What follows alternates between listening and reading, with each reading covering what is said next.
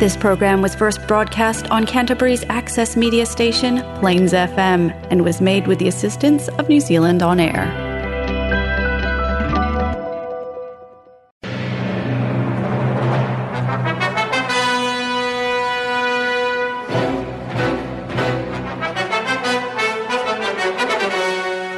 باقي من الزمن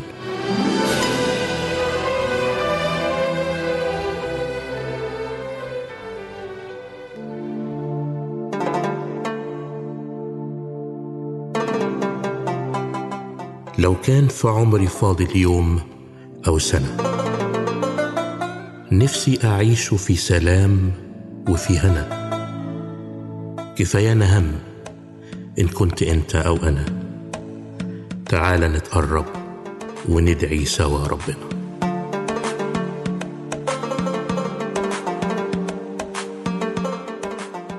باقي من الزمن برنامج مسيحي باللغة العربية والفارسية. يعده ويقدمه بطرس مورجان. باقي من الزمن إبحار في قلب الزمن يأخذنا إلى بحار المعرفة الكتابية والروحية. فقرات ممتعة عظات ترانيم موضوعات تهمك ودراما إذاعية في باقي من الزمن. فابقى معنا.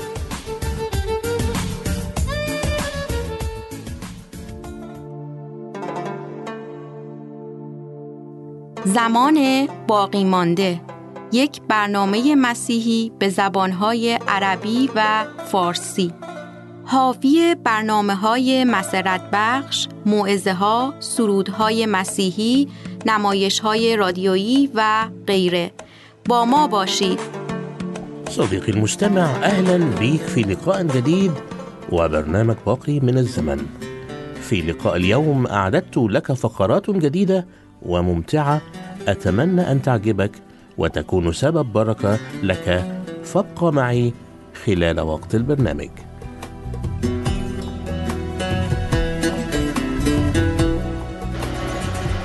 شوهدت يوما قطعة كبيرة من الثلج تطفو فوق المياه متجهة بسرعة نحو شلالات نياجرا الهائله وكانت فوق قطعة الثلج جثة خروف ميت وإذ بنسر ضخما يهبط فوق جثة الخروف وبدأ في التهامها.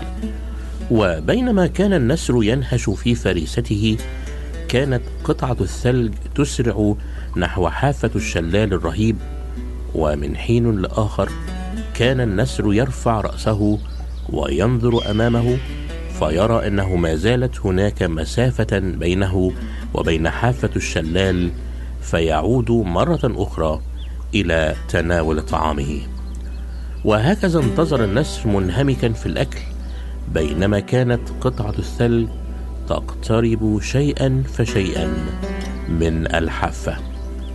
وعندما وصل إليها نشر النسر جناحيه الكبيرين وأراد أن يطير ولكن مخالبه كانت قد انحشرت بين عظام الخروف والتي بدورها كانت قد انحصرت داخل طبقات الجليد. حاول النسر أن يخلص نفسه ولكن الثلج كان قد أطبق تماما على قدميه. صرخ النسر بصوت عالي وضرب بجناحيه قطعة الثلج بشدة ولكن الطيار كان أسرع منه. وسقطت قطعة الثلج من العلو الشاهق إلى القاع الرهيب والنسر ممسكا بها وغاص النسر معها تحت المياه وغاب عن الأنظار إلى الأبد. يا لها من نهاية مأساوية لنسر يحلق عاليا في السماء غاص في المياه غارقا والسبب كان تشبثه بجثة متعفنة وتهاونه بالخطر المحيط به. إن هذا النسر أشبه بكل شخص بعيد عن الله ولا يعمل حساب لنهايته. ينغمس في التهام متع ومسرات هذا العالم الميت بالذنوب ولكن ربما تأتي النهاية فجأة ويجد نفسه مقيدا بخطاياه. وعادته عاجزا حتى عن التوبة والتحرر من الخطية وتهوي به خطيته إلى الجحيم إلى الأبد. يقول الكتاب المقدس عن الخطية إنها طرحت كثيرين جرحى وكل قتلاها أقوياء.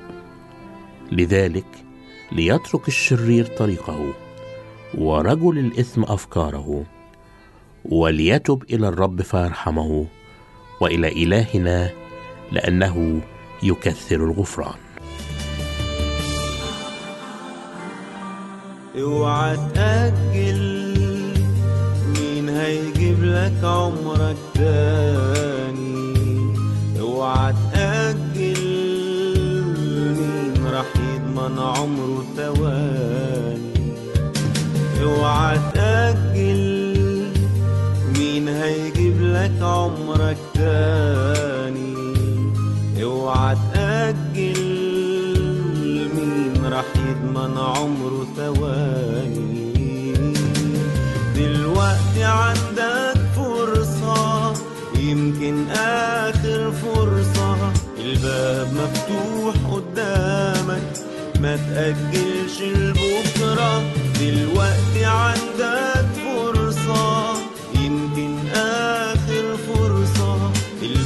مفتوح قدامك ما تأجلش لبكرة.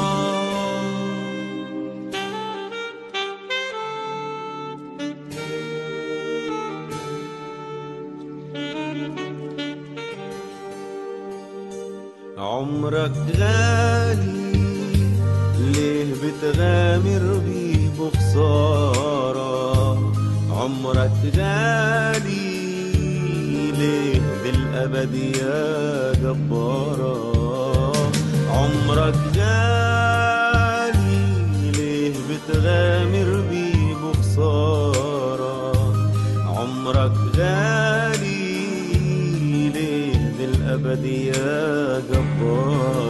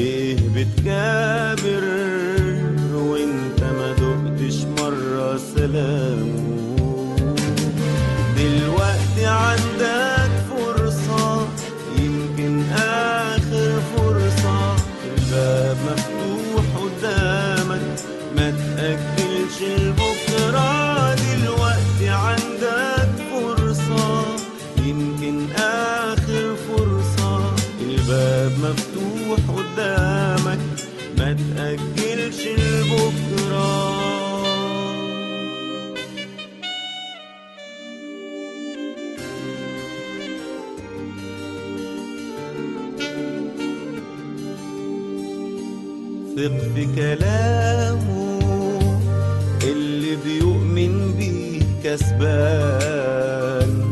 ثق في كلامه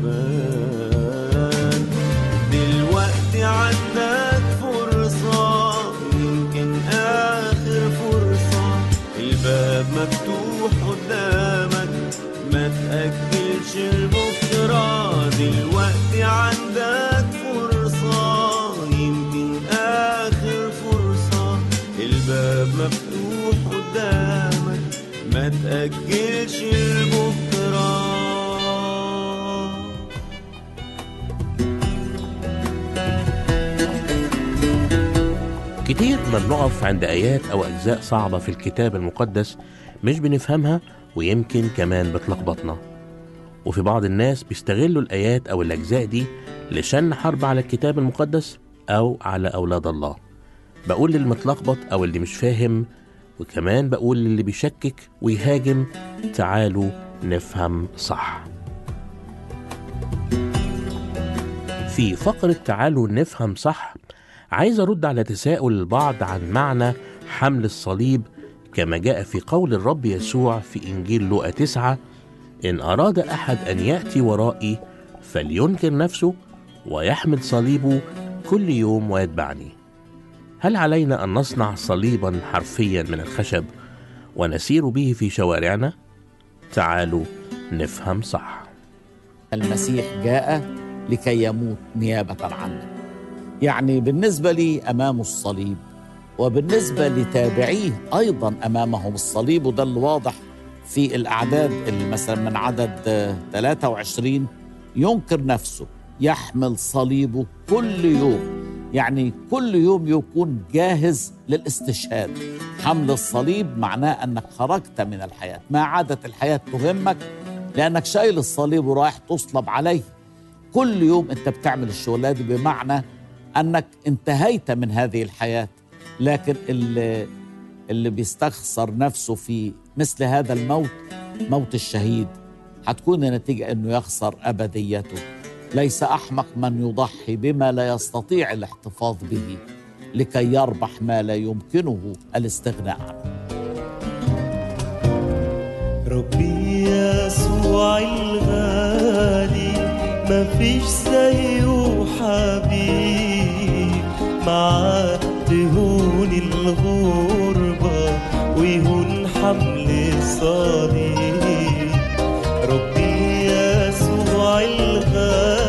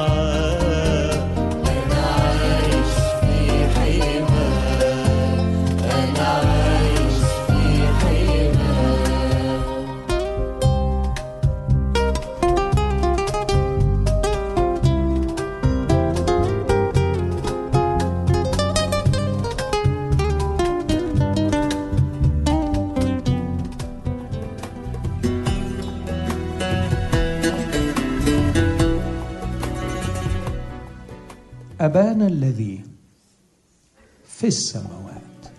يعني إيه في السماوات؟ فكر فيها. رددناها كم مرة؟ ملايين المرات. يعني إيه أبانا؟ يعني إيه اللي في السماوات؟ يعني اللي فوق صح؟ يعني اللي بعيد هناك. يعني في الحتة كم سنة ضوئية؟ طيب بعيد يعني. مين قال إن السماوات فوق؟ السماوات يعني. السماوات يعني في العالم الروح فين يعني؟ هيكون فين في السماوات يعني؟ في مثلا آه، بعد الشمس من على الشمال ب 15 مليون سنة ضوئية كده؟ في إيتا كارينا مثلا أقرب نجم لينا بعد الشمس؟ فين يعني؟ في مجرة يعني؟ نو. السماوات أجلسه عن يمينه في السماوات فوق كل رياسه وسلطان وسيادة وقوة واسم وقوة واسم يسمى. ليس في هذا الظهر فقط بل في المستقبل أيضا. ده عالم الروح. فأبانا الذي في السماوات. في هذه الدائرة الروحية كل ما أرجوه يا أبي أن يتقدس اسمك أن تتغير أفكاري عنك ويأخذ اسمك القداسه اللائقه بي. أنزه اسمك يا أبي عن كل ما لحق بي. من أفكار خاطئة فأعرفك على حقيقتك إن البحث الأول في دائرة الروحيات في دائرة السماويات أن أعرف الله على حقيقته. وهذا ما تعبر عنه كلمة ليتقدس اسمك. الاسم يعبر عن الشخصية. وشخصيتك يا الله في ذهني مشوهة. فصلاتي في هذه الدائرة أن أعرفك على حقيقتك. قال الرب يسوع للآب لما كنت معهم على الأرض عرفتهم اسمك لكني سأكون هناك من أجلهم وسأعرفهم ليكون فيهم الحب الذي فينا وأكون أنا فيهم. مستقبلا هذا الحب لكي اوصله لهم يتقدس اسمك. لكن لاحظ في هذه الدائرة ما عنديش رغبة غير ليأتي ملكوتك. يعني إيه ليأتي ملكوتك؟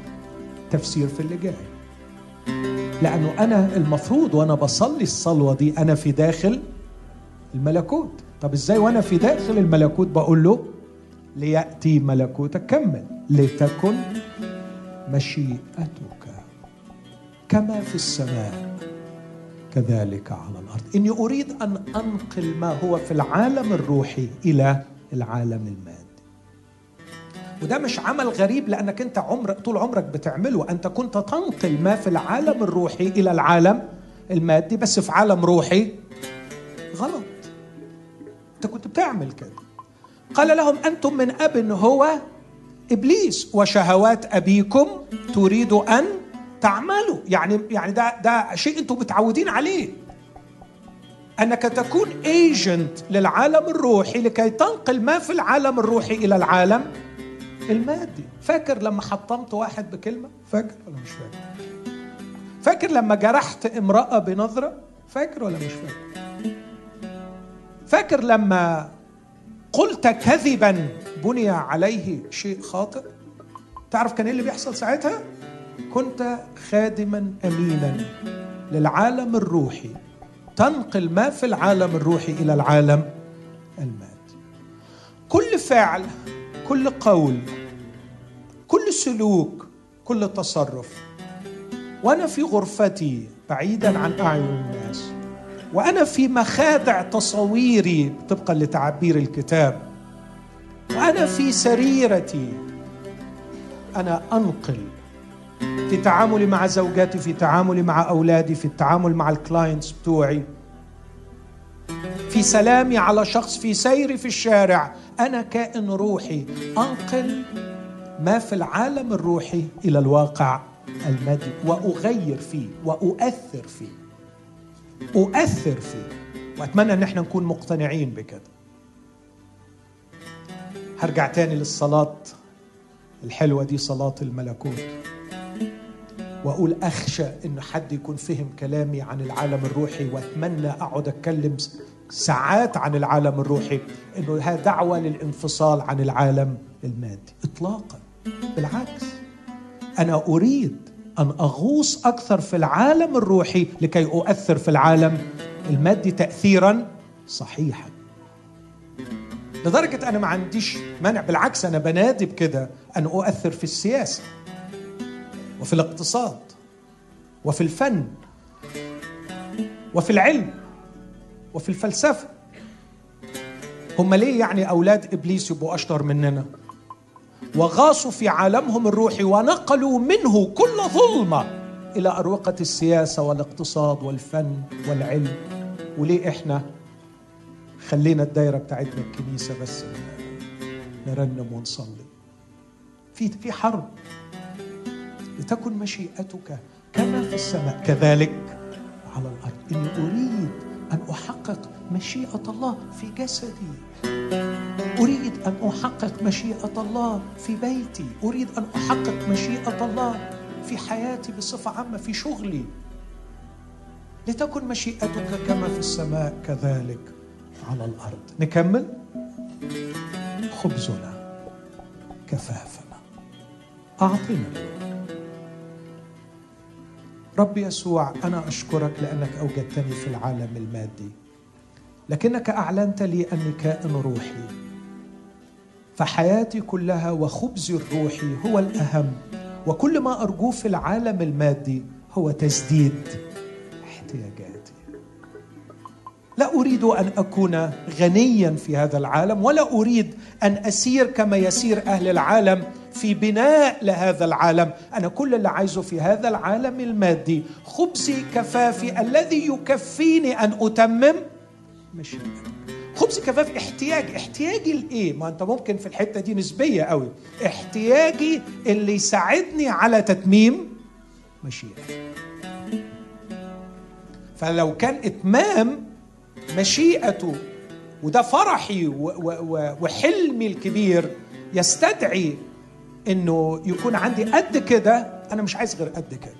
ولو إتمام مشيئتك عايز قد كده اديني نعمة وحكمة عشان أعرف أتعامل معاهم لأنه ممكن يضروني ويؤذوني وأريد أن أكون سويا في علاقاتي مع الآخرين.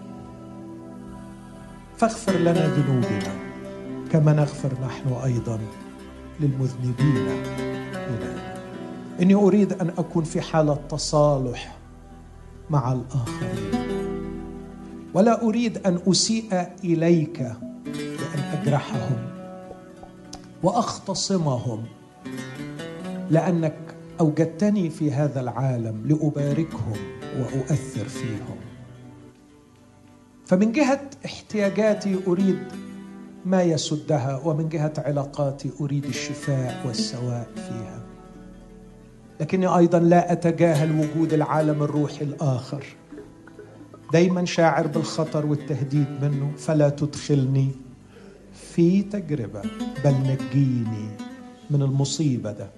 والعالم اللي عامله مرات هذا العالم يغريني تمتيشن مرات بشعر بانجذاب لأني أتأثر بما من حولي. وطبعا طبيعة ما أنا روح وحواليا أرواح وبتؤثر فيا. كلامهم بيأثر فيا. ال- العيشة وسلوكياتهم بت- بت- بتترك أثر في روحي. فأنا بتأثر فيهم. فاحفظني من أن أدخل في تجربة ونجيني من الشر. لكني في الآخر أعلن إيماني ويقيني أن الملك والقدرة والمجد هو لك. لك الملك والقدرة والمجد. أنت الذي لك السلطان في هذه صلاة الملكوت صلاة كل من دخل إلى ملكوت الله وتتلمس فيه ملكوت الله.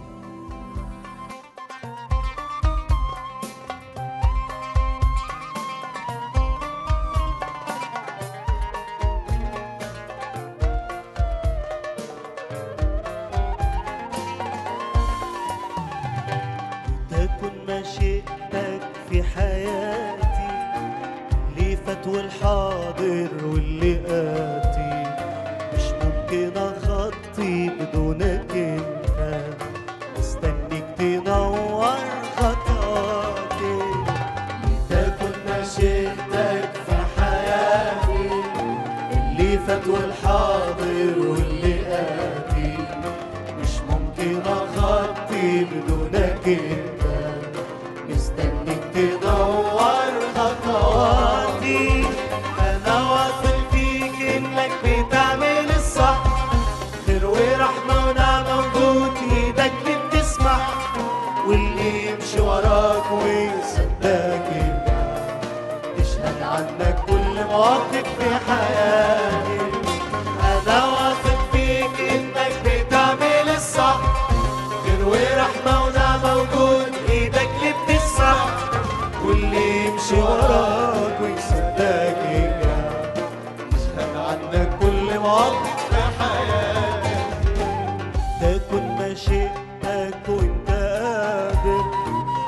سلام وراحة في المخاطر واللي نشوفه مش ممكن ونادر.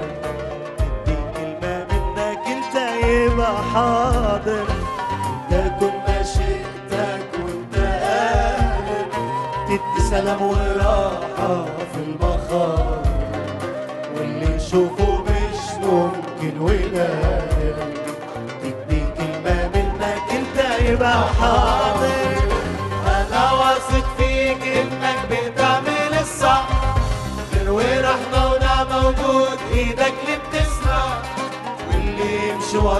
ويصدقك يشهد عنك كل مواقف في حياتي.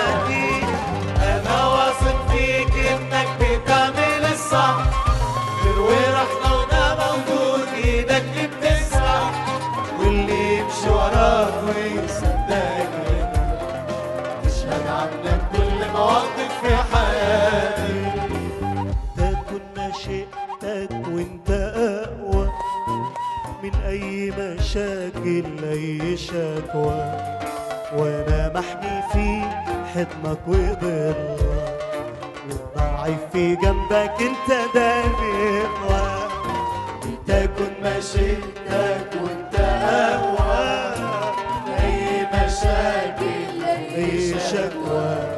وأنا محمي في حضنك وظلك والضعيف في جنبك انت دايما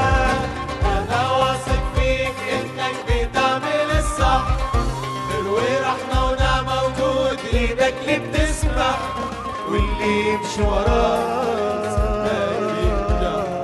يشهد عنك كل مواقف في حياتي.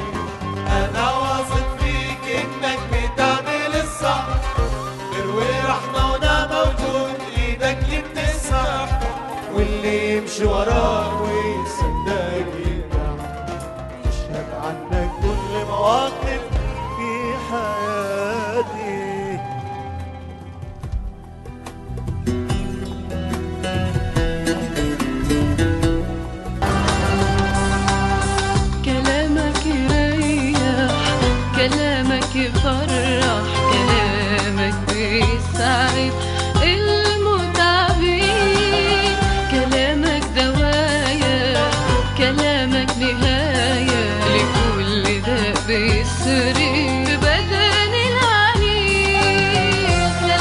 وصية وسكة هنية.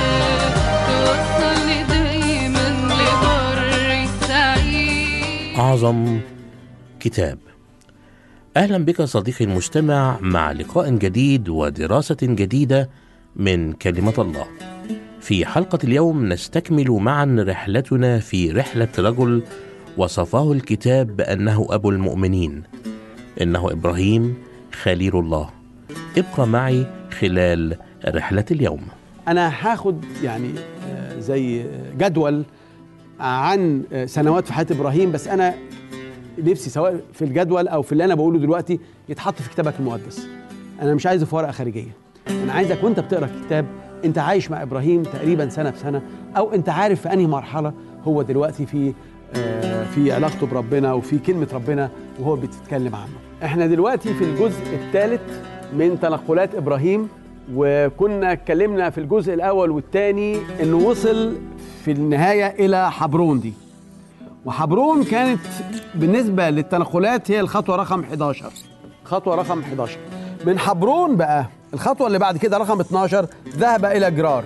ومن جرار طبعا اتقابل مع أبي مالك ويعني للأسف كذب الكذبة الثانية بعد ما كان كذب في الإصحاح 12 على فرعون إنه ساره هي أخته هي أخته لكن زوجته أيضا.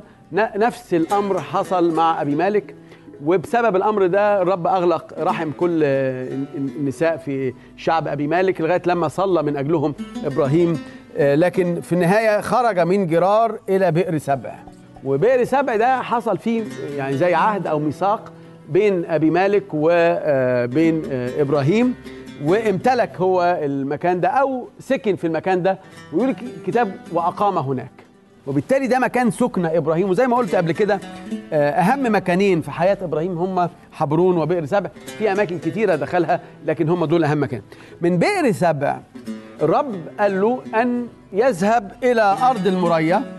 عشان يقدم آه، ابنه إسحاق. فهنا دي الخطوة رقم 13 ودي الخطوة رقم 14 إنه يقدم ابنه إسحاق ذبيحة. وطبعا الإصحاح ده لوحده محتاج وقفه طويله يعني لأنه يعني يعني في أشياء كتيرة بترمز لذبيحة المسيح في في العهد القديم اللي بتتحقق بشكل كامل في العهد الجديد. لكن آه، آه، إسحاق واحدة من ضمن الرموز الواضحه يعني اللي ما فيش لبس فيها. واللي بنكتشفها بقى في سفر العبرانيين آه، بتتضح. لكن هنا أرض المريا وبيرجع تاني من أرض المريا بعد طبعا ما الرب افتدى إسحاق في الخطوة رقم 15 بيرجع تاني إلى بئر سبع. بيقيم بقى في بئر سبع ومن بئر سبع بيطلع إلى بلوطات آه، ممرة اللي هي حبرون. ولأول مرة ودي الحاجة الوحيدة اللي بيمتلكها في حياته يعني بخلاف الخيمة اللي باستمرار بيتنقل بيها آه، أخذ مغارة آه، عشان يدفن فيها زوجته سارة عند موتها في آه، حبرون ودي الخطوة رقم آه، 16 بعد دفنه لسارة بيرجع تاني الخطوه رقم 17 عشان يسكن في بئر سبع وسكن في بئر سبع ومات في بئر سبع وفي الآخر أولاده الاثنين بيجوا عشان يدفنوه إسماعيل وإسحاق في حبرون ودي الخطوة الأخيرة في حياته. اللي هي الخطوة رقم 18 وبكده إحنا خدنا سياحة بسيطة جدا مع آه، مع هذا الشخصية العظيمة. الشخصية العظيمة دي عايزين نقف عندها كتير وأنا كنت متصور إن إحنا ممكن من خلال حلقة واحدة نغطي حياة إبراهيم خاصة إحنا بنتكلم عن نظرة عامة. لكن لا إبراهيم يستحق مننا الوقوف أمامه مرة تانية أيضا من خلال نظرة عامة لكن مش. مش مرتبطة بالجغرافيا مرتبطة بالتاريخ بتاعه. مرتبطة بسنوات عمره. وزي ما أنا قلت وهأكد المرة الجاية إنه اخذ من سن 75 إلى سن 175 100 سنة في الغربة. ال 100 دي هنحددهم بقى. وهنحددهم من خلال أربع أطر مهمة. الإطار الأول سنوات في عمره. الإطار الثاني شخصيات مهمة ومؤثرة في حياته مرتبطة بهذه السنوات زي لوط وسارة وإسماعيل وإسماعيل و- و- وإسحاق. الأمر الثالث أحداث مهمة. السنوات لا تأ- تأتي أهميتها إلا بالأحداث المرتبطة بيها. كلمة ربنا نفسها دي كل ما ذكر فيها لم يأتي في أهميته إلا من خلال الأحداث الكبرى اللي حصلت فيها. نستكمل رحلتنا بعد الفاصل.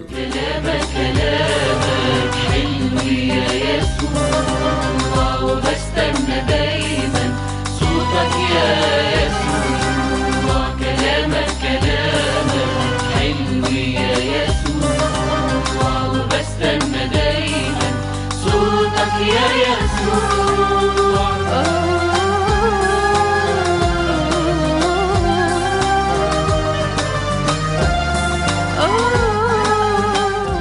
زي ما شفنا إحنا هنا انه الخطوة الأخيرة كانت في ما بين عاي وبيت إيل.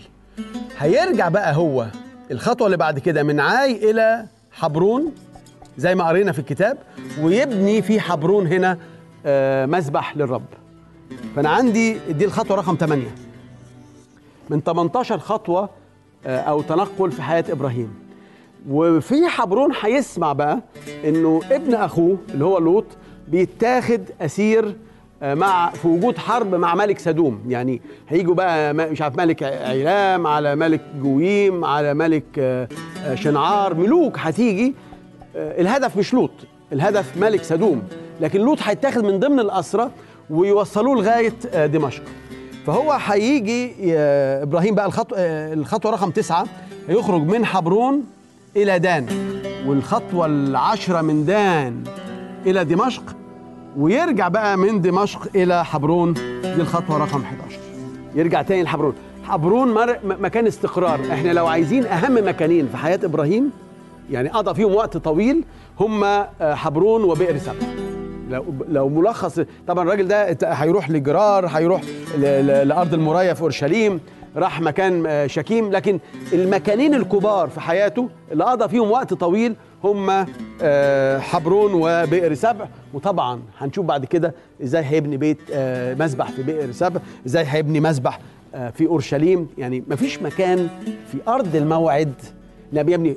على العكس بقى كل الأماكن اللي خرج فيها زي حران أو مصر أو أو جرار وهي مدينة فلسطينية. كل الأماكن دي لم يبني فيها مذابح. العبادة اللي قدمها كانت في الأرض دي. يعني عارفين زي اللي بيعبد ربنا في كنيسة مثلا مع الجماعة دي في المكان اللي ربنا هيئه ليه.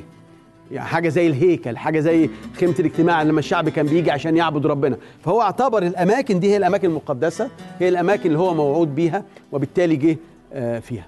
أنا بس حبيت أقول دي الجزء الثاني من الرحلة اللي فيها ثلاث مراحل. يعني خلصنا الجزء الثاني منها. قبل ما ندخل على الجزء الثالث والأخير أنا عايز أقول ملاحظة على آه، إبراهيم مهمة.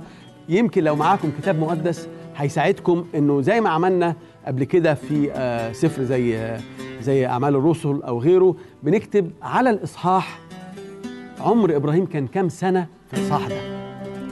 ده بيساعدني أنا أتخيل القصة لأنه أوقات بيفوت ما بين الإصحاح والإصحاح مش بين الإصحاح بين العدد الأخير من الإصحاح والعدد الأول 14 سنة. وأنا مش دريان. أنا فاهم إنه إحنا مثلا تاني يوم. ده في 14 سنة. وال 14 سنة دول سنوات إيمان. لأن الوعد لم يمتلكه بعد. أه، فإحنا فاهمين إنه ده في أيام بتعدي. لا دي سنين بتعدي. وسنين مش سهلة. إلا على شخص آه، مؤمن. يعني عنده هذا الإيمان. يعني مثلا في تكوين 12 اللي نحطه جنب الإصحاح إنه عمر إبراهيم كان 75 سنة. فرحلة إبراهيم ابتدت وهو عنده 75 سنة وانتهت وهو عنده 175 سنة. فغربة إبراهيم كانت 100 سنة. ابتدت من إصحاح 12 عدد واحد. اخرج من ارضك وعشيرتك إلى اللط- الأرض التي اريك. وانتهت في حبرون بدفنه في آه، تكوين 25 عدد 7 و8 وبنكتشف انه مات عند آه، عمر 175 سنة. فنقدر نكتب آه، في في صح 12 انه كان عنده 75 آه، سنة. نقدر عند اصحاح 15 في صح 15 نكتب انه كان عنده 84 سنة. طبعا لما بقول 84 ده مش مجازي. ده ده حرف يعني زي ما الكتاب بيقول. يعني ال ال ال ال العمر ده موجود في كلمة ربنا بال بالرقم ده 84 سنة. الإصحاح آه اللي بعد كده آه، 86 سنة اللي, اتولد فيه آه إسحاق. آه إسماعيل. إسماعيل ولد وكان عنده هو آه 86 سنة. في صح 16 آه، ما بين 16 و17 بقى. ما بين 86 سنة بندخل على طول على 99 سنة. بينما نكتشف مثلا وهو عنده 99 سنة الموضوع ده يعني كمل معانا بقى في صح 17 و18 و19 و20 يعني كمية إصحاحات كبير طويلة وهو في نفس العمر. و- و- وقفزة هائلة في عمره ما بين آية وآية. يعني الآية الأخيرة من إصحاح 16 مع الآية الأولى من إصحاح 17 ده عبارة عن 13 سنة من عمر 86 وده اللي مذكور في كلمة ربنا لعمر 99 وده اللي مذكور في إصحاح 17 من كلمة ربنا. وإلى هنا نأتي صديقي المستمع إلى نهاية رحلة اليوم فإلى أن ألقاكم في رحلة جديدة الأسبوع المقبل لكم مني أطيب الأمنيات والرب معكم.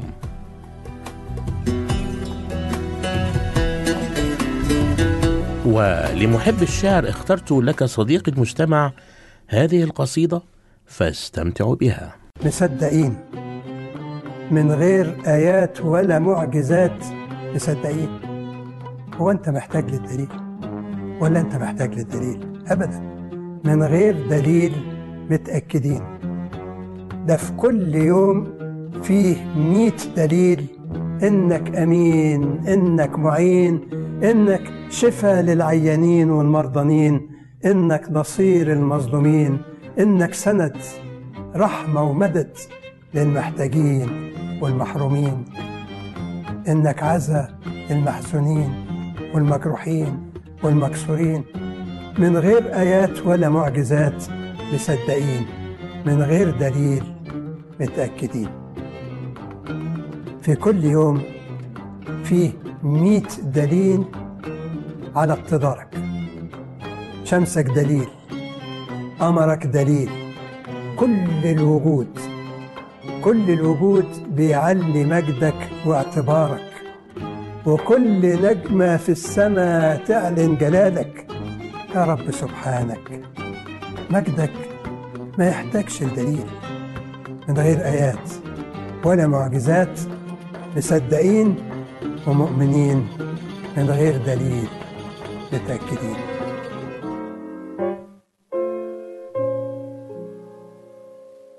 أنت للمن الذي يشبع قلبي. لا يجوع القلب حاشا حبك النهر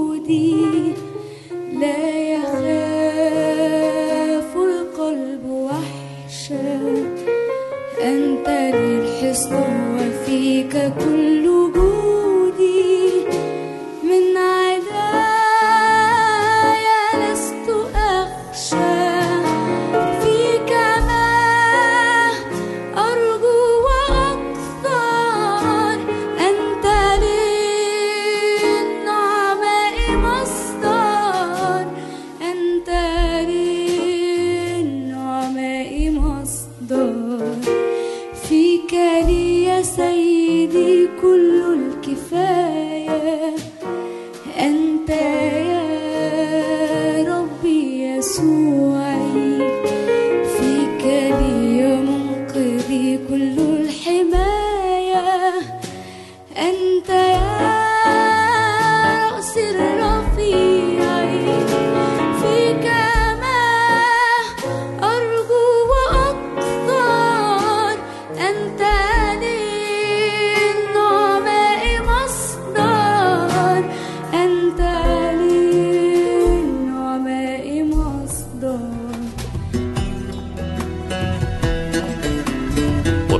نأتي صديقي المجتمع إلى نهاية الفقرات باللغة العربية وسنستكمل البرنامج باللغة الفارسية.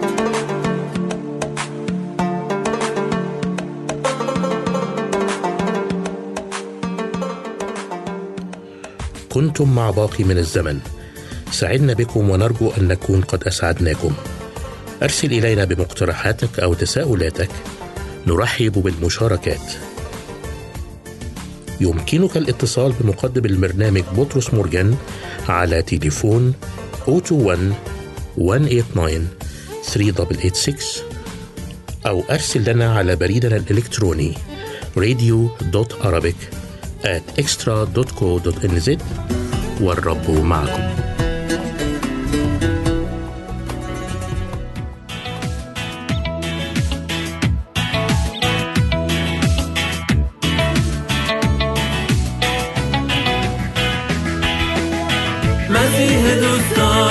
داشتنیم من از تو صحبت می‌کنم. تا انتهای زندگیم تو رو محبت می‌کنم. تو گفتی توی این جهان نمک یا این که نور باشیم. برای صید آدماش به وسعت یه تور باشیم. نگاهمو دوختم به تو. صدایی گفت یک جا نشین. مزرعه ها سفید شدن. خودت از آسمون ببین. مسیح دوست داشتنیم. من از تو صحبت می‌کنم. تصمیم گرفتم تا ابد تو رو محبت بکنم. مسیح دوست داشتنیم. من از تو صحبت می‌کنم. تصمیم گرفتم تا ابد رو محبت بکنم. مشغول کار شدم تو روز تو مزرعت با اشتیاق. حاضر شدم واسه درو حتی تو برف و هرم داغ. بی سایه بون و پای لخت اما با قلبی پر امید. رفتم روی اون همه خار به جز تو هیچ کسی ندید. دوست داشتنیم. من از تو صحبت می‌کنم. تا انتهای زندگیم تو رو محبت می‌کنم. مسیح دوست داشتنیم. من از تو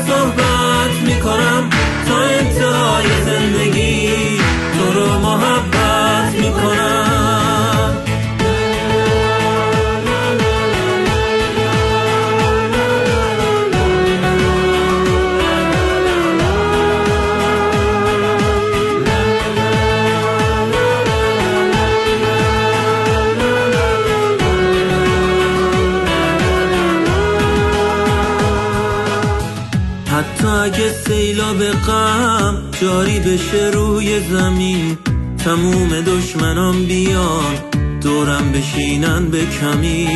روزنه های آسمون روی دلم بسته بشه تموم اعضای تنم از کار سخت خسته بشه.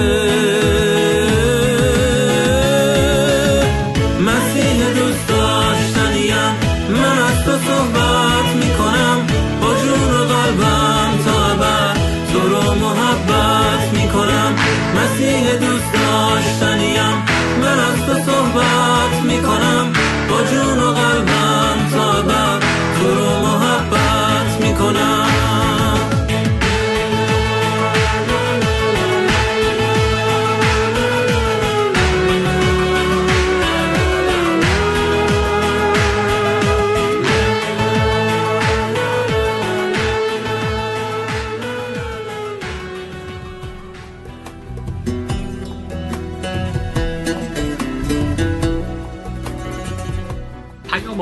عاشقانه خدا امروز برای زندگی من و تو برای کلیسای ما در قرن 21 از سیومین کتاب عهد عتیق کتاب آموس نبی چی می‌تونه باشه؟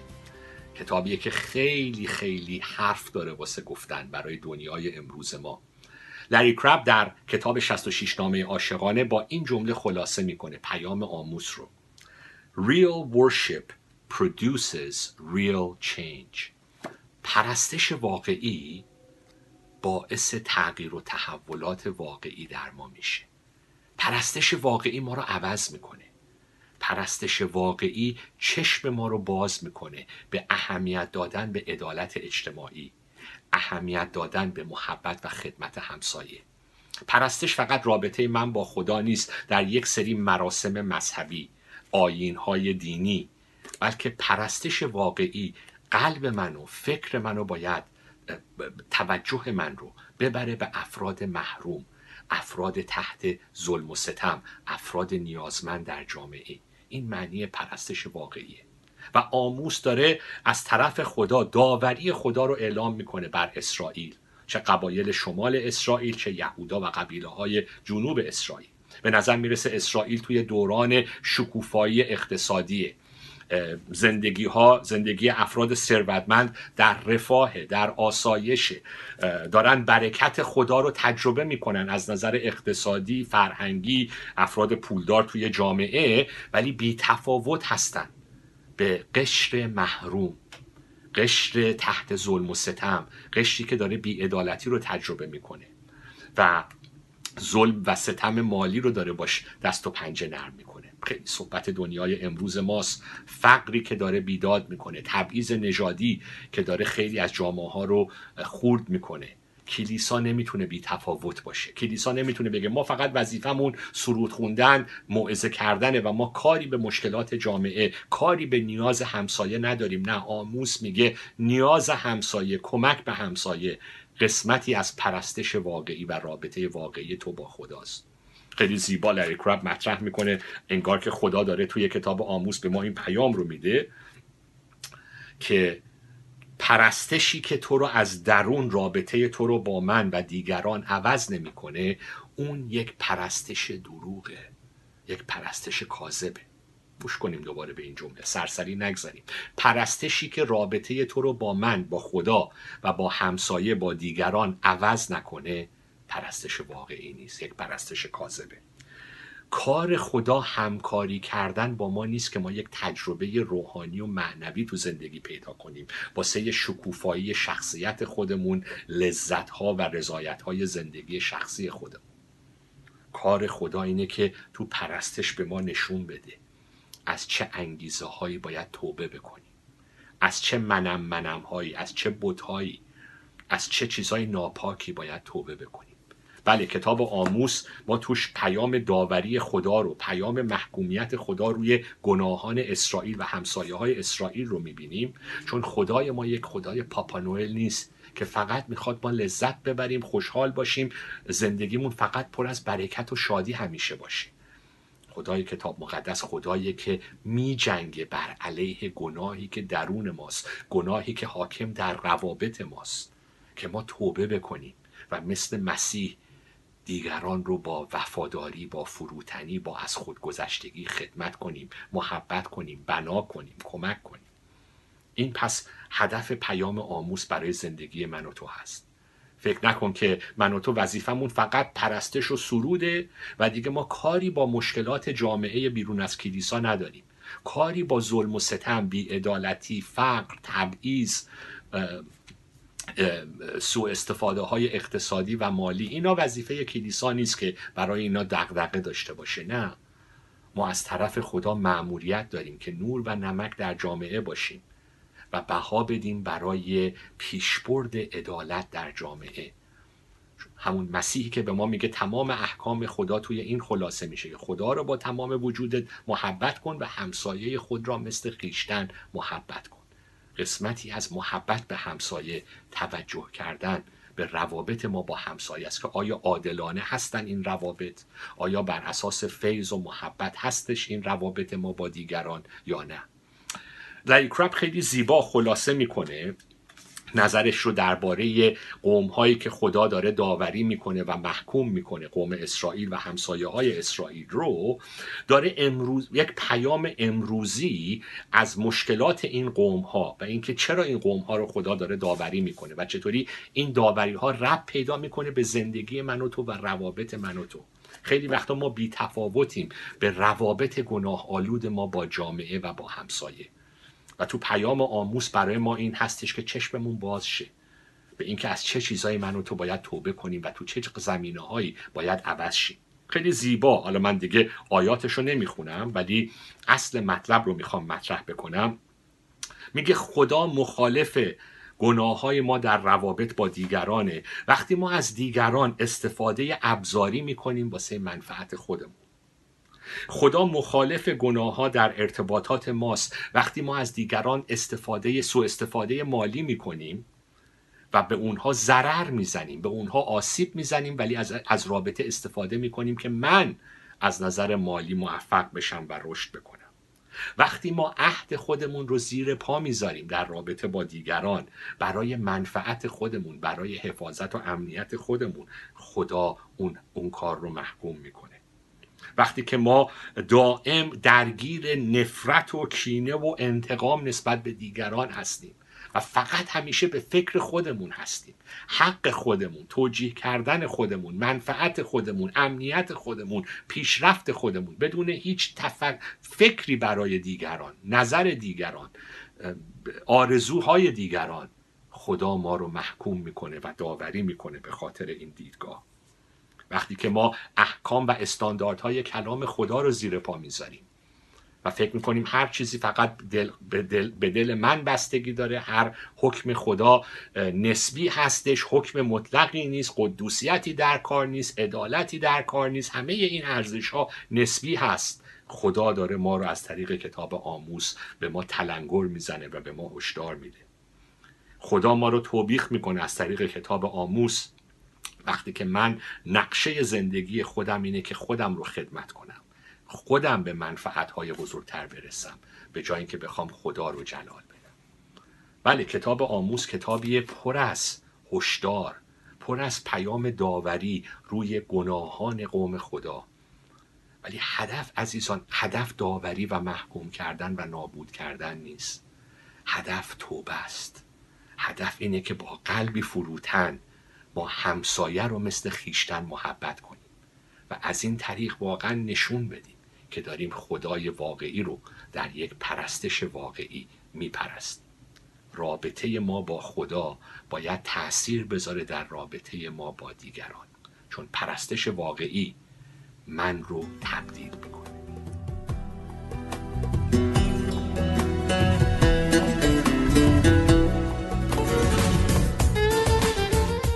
با ما باشید در زمان باقی مانده. ما از توجه شما سپاس گذاریم پیشنهادات یا پرسش های خود را برای ما ارسال نمایید. ما از مشارکت شما استقبال می کنیم راه های تماس با ما 021 189 38 86 radio.arabic at extra.co.nz برکت خدا بر شما عزیزان باد.